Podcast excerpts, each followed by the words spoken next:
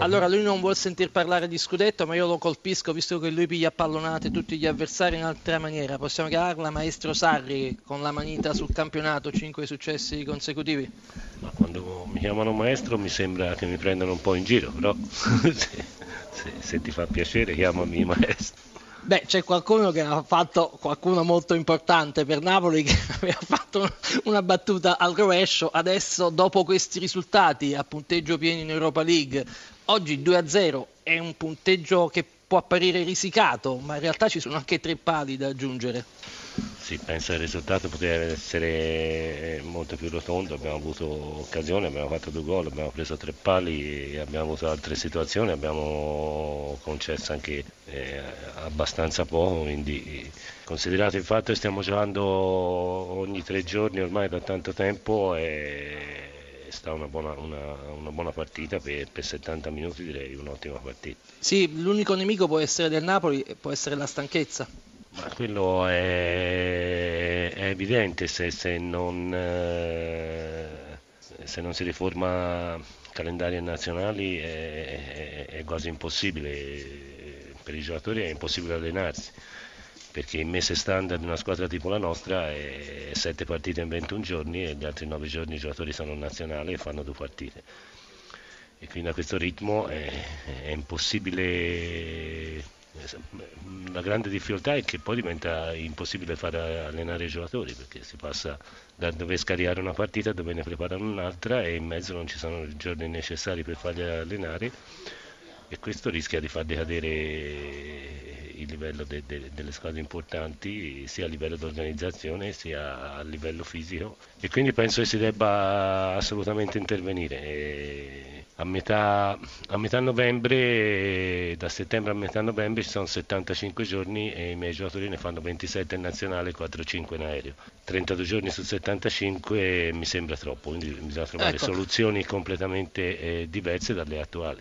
Allora Filippo, abbiamo capito qual è l'unica cosa che può fermare il Napoli, tanti impegni, Sarri e Inglese. No, non solo il Napoli, io sto parlando di tutte le squadre che hanno impegni a livello europeo. Però visto da fuori non se ne accorge nessuno comunque, mister Sarri. Sentiamo Sergio Brio per lei. No, io gli devo fare i complimenti per come ha gestito l'arrivo a Napoli, ripeto, è stato bravissimo. Devo dire che veramente ha stupito tutti quanti, dal gioco, dal non prende gol, ha sistemato, ha dato un equilibrio a questa squadra che l'anno scorso non aveva un equilibrio, facendo cambiare idea anche a Maradona. Maradona dovrebbe andare a Napoli e vedere come si allena e come ovviamente si allena il Napoli e come conduce gli allenamenti l'allenatore, perché parlare da quando uno è lontano è troppo semplice, e quindi le persone e gli allenatori bisogna vederli lavorare anche durante la settimana, e credo che lei mister ha fatto tantissimo rispetto a Benitez, perché Benitez non aveva dato un'identità a questa squadra, cambiando continuamente modulo, anche non capendo anche il gioco italiano, e lei in poco tempo ha dato un equilibrio a questa squadra. Ma questa è una squadra che ha dei valori, ha talento, e la difficoltà è a trovare un minimo di equilibrio. Sembra che con questa soluzione siamo riusciti a trovarlo, dando molto più filtro alla difesa di quello che ci succedeva a inizio stagione, quindi diciamo per il momento va bene così, però bisogna continuare a lavorare e essere pronti anche a cambiare qualcosa se la situazione non dovesse più funzionare. Ha detto alla vigilia, con questo Napoli dovremo dare il massimo. In effetti avete fatto quello che avete potuto, ma davvero la squadra di Sarri è apparsa travolgente. È una squadra che ha grandissima abilità tecnica, grandissima qualità di palleggio, e nell'1 contro 1 sono sempre molto pericolosi. Noi dal canto nostro volevamo sicuramente fare qualcosina in più nel momento in cui entravamo in fase di possesso palla, dove magari negli ultimi metri, nello sviluppo dell'azione, a volte non siamo stati precisi nell'ultimo passaggio, bravi nella lettura finale della conclusione, della ricerca della migliore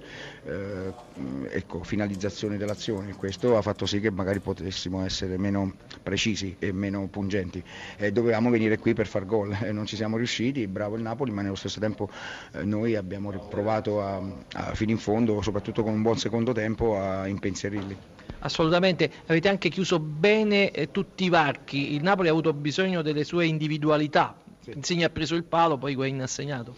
Sì, questi sono giocatori che cerchi di controllarli bene con l'organizzazione, sono stati bravi difensori spesso e volentieri ad accorciare sempre, poi quando hai lasciato in una frazione di secondo hai lasciato qualche metro, questi sono giocatori che in un fazzoletto possono determinarti la giocata importante. Peccato perché insomma la squadra si stava muovendo abbastanza bene in fase di non possesso palla, ripeto, l'unica cosa è che dovevamo fare un po' di palleggio in qualità, soprattutto nella finalizzazione, nell'ultima conclusione. Comunque è il secondo Palermo quello che si conferma a Napoli, non il primo che ha inanellato 4 sconfitte consecutive, ma quello che ha dimostrato di essere pienamente in palla in campionato. Sì. Al di là del risultato, dico. Stiamo crescendo, abbiamo una squadra anche abbastanza giovane, stiamo cercando di lavorare su questi principi qua, però ecco, dobbiamo ancora continuare ad andare in campo. Queste sono partite dove se tu sei perfetto con un pizzico di fortuna e riesci anche ad andare in gol, magari puoi creare i presupposti per fare un risultato, se non riesci a fare questo è chiaro che qui su questi campi diventa più difficile, ma noi il nostro campionato è diverso, quindi giriamo pagina e pensiamo subito alle prossime gare.